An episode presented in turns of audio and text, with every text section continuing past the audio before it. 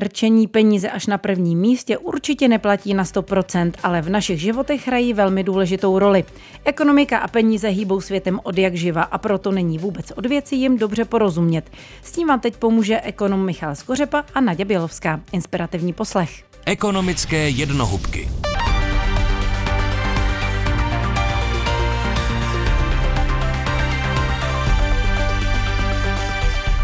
Vysoký hospodářský růst by si zasloužil vyrovnané rozpočty a tvorbu rezerv na špatné časy. Protože úlohou státního rozpočtu není jenom zajišťovat nějaké základní služby, základní zboží, ale také stabilizovat ekonomiku. Takže státní rozpočet to je také proto, aby pomáhal. Po letech rozpočtové laxnosti se hra definitivně prolomila s covidem a už několikátý rok politici sekají rozpočty se zhruba 300 miliardovými schodky. To už je v skutku Státní rozpočet v médiích tisíckrát skloňované slovo, které v sobě neobsahuje nic jiného než plán a důkaz toho, jak stát hospodaří se všemi našimi společnými penězi. Tady je oficiální definice. Státní rozpočet je plán finančního hospodaření státu obvykle na jeden rok, který zajišťuje ekonomické, sociální a politické funkce země. Má formu zákona, který navrhuje vláda a který schvaluje poslanecká sněmovna. Státní rozpočet obsahuje odhad příjmů z různých zdrojů a rozdělení výdajů do různých kapitol. Jeho prostřednictvím vláda realizuje hospodářskou politiku a uskutečňuje své programové priority. Proč je ale státní rozpočet tak důležitý? Co vypovídají výše jeho schodku a jak je vláda může ovlivnit? Také na to se teď podrobně zaměříme společně s ekonomem Michalem Skořepou, autorem knihy Ekonomické jednohubky, který už je se mnou ve studiu. Krásný den. Hezký den. Michale, státní rozpočet je vlastně taková pokladna, do které dotekly všechny příjmy, které vláda vybrala od lidí a od firm, které u nás působí a obsahuje tedy na jedné straně veškeré příjmy, které stát vybere a na druhé straně ukazuje, za co přesně stát tyto peníze utratí. Pokud zůstaneme u nás v České republice, tak o jakém objemu peněz se bavíme a z čeho stát získává na straně příjmů nejvyšší částky a na co naopak nejvíc peněz vydává? Já možná se nejdřív chytím slovíčka, které jste zmínila v tom úvodu, že se jedná o peníze, se kterými hospodaří vláda, protože stát je takový pojem relativně široký a je potřeba si uvědomit, že pokud mluvíme o státním rozpočtu, tak se to týká skutečně jenom vlády, netýká se to krajů, netýká se to obcí, netýká se to státních a polostátních firm. Těch se to týká jenom velmi nepřímo skrze různé dotace, eh, dividendy naopak a podobně. Nemluvíme o státu v tom úplně nejširším možném smyslu. To by pak byly veřejné rozpočty. Přesně tak. tak. Pak se tomu říká veřejné rozpočty. Tak a co se týče těch konkrétních cifer nějakých, ať trošku naše posluchače šokujeme ničím, tak eh, v tuhle tu chvíli, v posledních, řekněme, letech už se celkové výdaje státního rozpočtu dostaly do těsné blízkosti nebo do okolí eh, dvou tisíc miliard nebo dvou bilionů, někdo má rád to číslo. Eh, přičemž příjmy vzhledem k tomu, že většinou státní rozpočet eh, v posledních letech končil zřetelným deficitem, tak jsou o několik málo, možná i stovek miliard v některých případech nižší. To jsou ty absolutní cifry. A teď pokud se podíváme samozřejmě, jak celá ta množina těch příjmů, tak výdajů má spoustu, spoustu položek. Státní rozpočet je šíleně složitá záležitost, kde těch pramínků, těch říček, potůčků je hrozně moc dovnitř i ven, tak ale abychom jako si udělali nějakou úplně aspoň hrubou představu, tak vlastně nejdůležitějším typem příjmu je příjem z pracovních, to znamená, jak daň z příjmu, tak potom pojistné, ať už sociální nebo zdravotní. Tam ten eh, jaksi podíl je přes 40% celkových příjmů státního rozpočtu.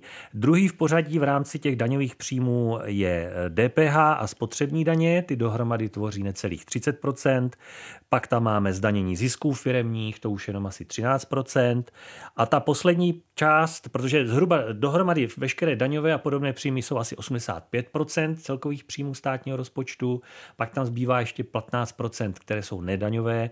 To jsou příjmy z Evropské unie, to jsou dividendy, příjmy případně z prodeje majetku, z privatizace a tyhle ty věci. Tak, to, to je ta strana příjmová. Na straně výdajové zase číslo jedna položka, která na nás dlouhodobě křičí jako hodně významná, to jsou důchody, 37% zhruba. Další velká věc jsou eh, platy všech lidí, kteří jsou nějakým způsobem placeni ze státního rozpočtu, to je 20%. A potom 8% eh, třetí taková velká eh, položka je platba na účty zdravotních pojišťoven za státní pojištěnce. Řekněme, že podle toho, jak vláda hospodaří, tak ten státní rozpočet buď může být vyrovnaný, což je asi ideální situace, kdy jsou příjmy stejně vysoké jako státní výdaje, nebo může být přebytkový, kdy příjmy výdaje převyšují, ale nejčastěji je v tom našem západním světě v poslední době dlouhodobě deficitní, což znamená, že vlády utrácejí víc, než kolik eh, od lidí a firem vyberou peněz. Dá se říci, jestli je ideální, abychom měli vyrovnaný, přebytkový anebo deficitní rozpočet? Nedá. Ani jedno z toho není ideální. Tak asi nejblíž ideálu možná, tak to asi všichni cítíme, že by byla ta vyrovnanost, neustálá vyrovnanost a myslím, že dokonce v dřevních dobách České republiky tady byly návrhy, pojďme si uzákonit, že prostě státní rozpočet bude vždycky vyrovnaný. Samozřejmě je to možnost, ale je to extrémně svazující kazajíka, která vlastně vyráží z ruky státu jeden eh, nástroj, jak pomáhat ekonomice, jak ji vyrovnávat, jak ji stabilizovat, protože vedle měnové politiky má tuhle tu stabilizační schopnost i takzvaná fiskální fiskální politika, čili rozpočtová, dá se říct jinými slovy, politika.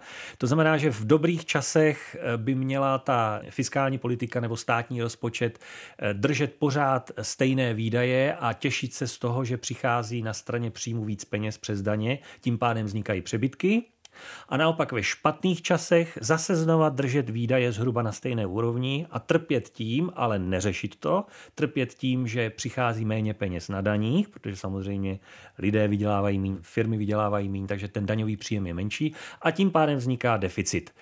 V dobrých časech přebytek, ve špatných deficit. To je přesně to, jak by měla česká vláda pomáhat ekonomice.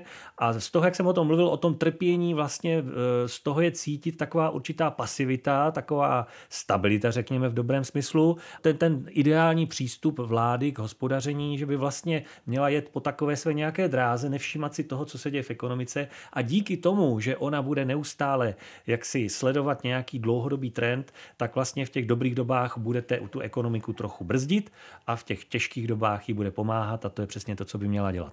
Daří se to nějaké konkrétní evropské zemi dodržovat, toto pravidlo? E, nedaří, nedaří. Je to hrozně pěkná teorie tohleto, ale daří se v celku slušně ty deficity sekat samozřejmě, to ano, protože každá vláda velmi ráda rozdává a ty svoje výdaje vlastně v těch špatných dobách ještě zesiluje, tím zhoršuje ten deficit budíš, ale bohužel se nedaří ta opačná fáze, to znamená v dobrých časech z té ekonomiky ty peníze naopak brát, takže z pravidla většina ekonomik, když se podíváte kolem nás, tak eh, se topí v dluzích daleko větších, než v jakých se topíme my.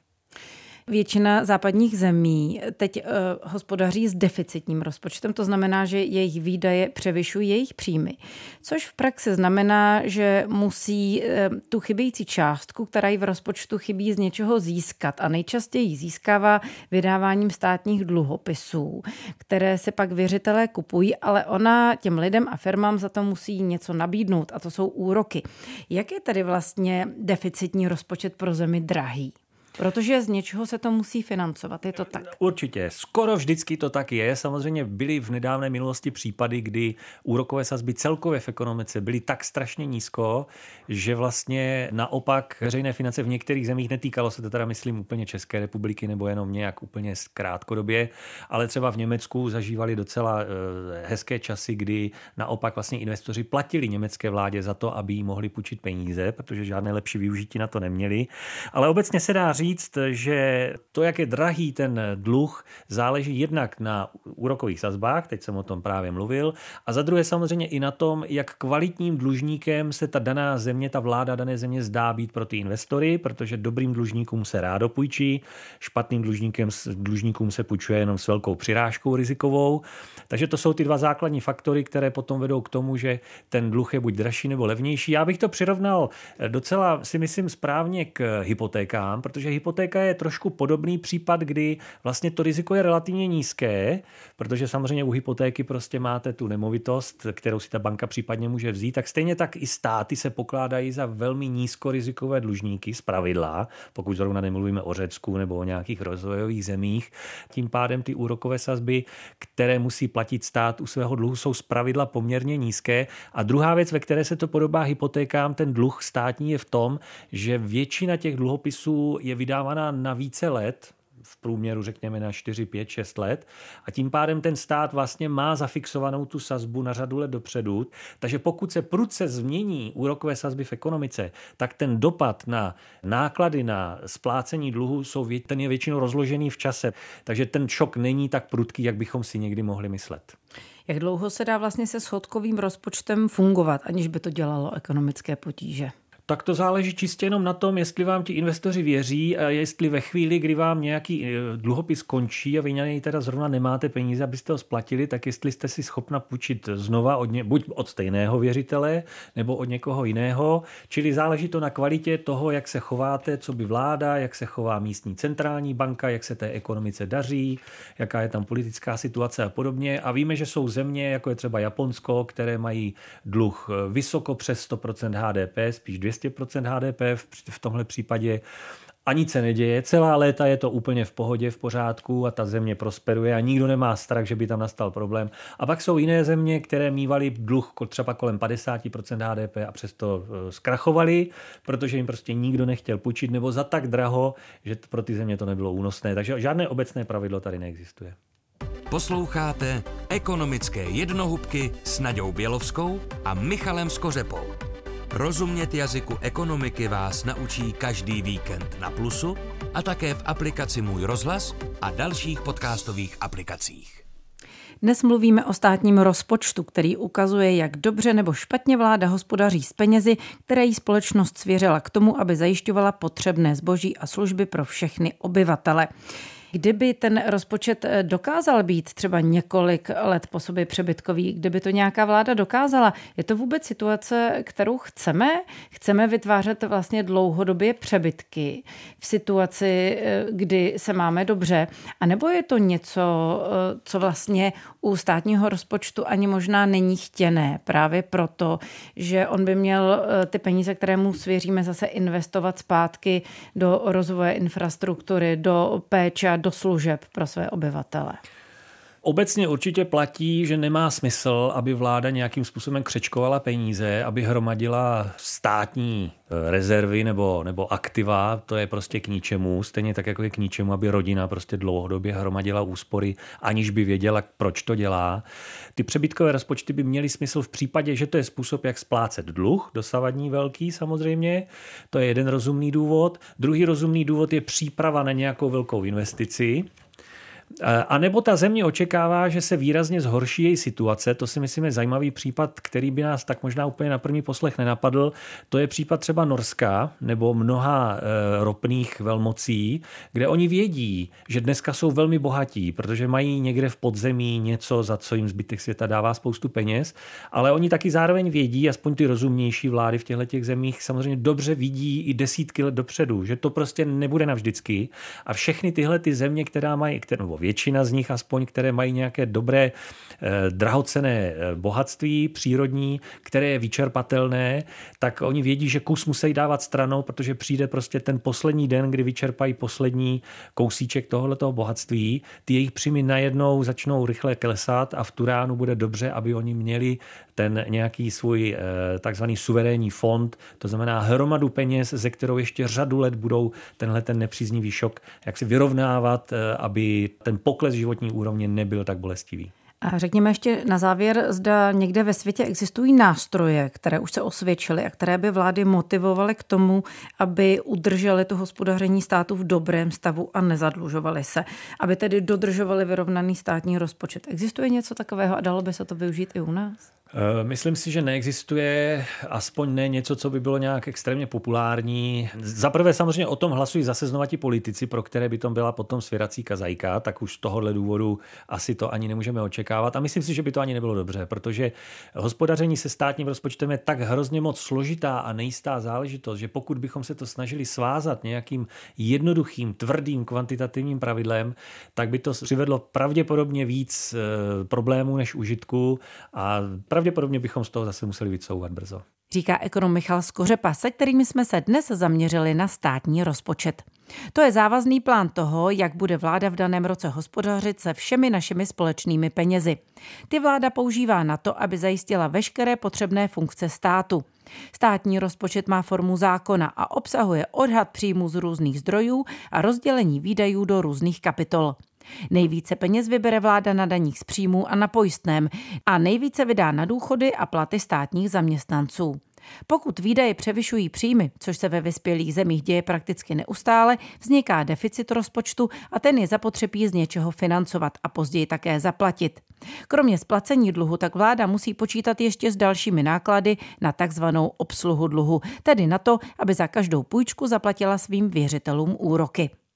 U dalšího dílu pořadu, který vás naučí porozumět jazyku ekonomických expertů, se těší naslyšenou ekonom Michal Skořepa a Nadě Bělovská.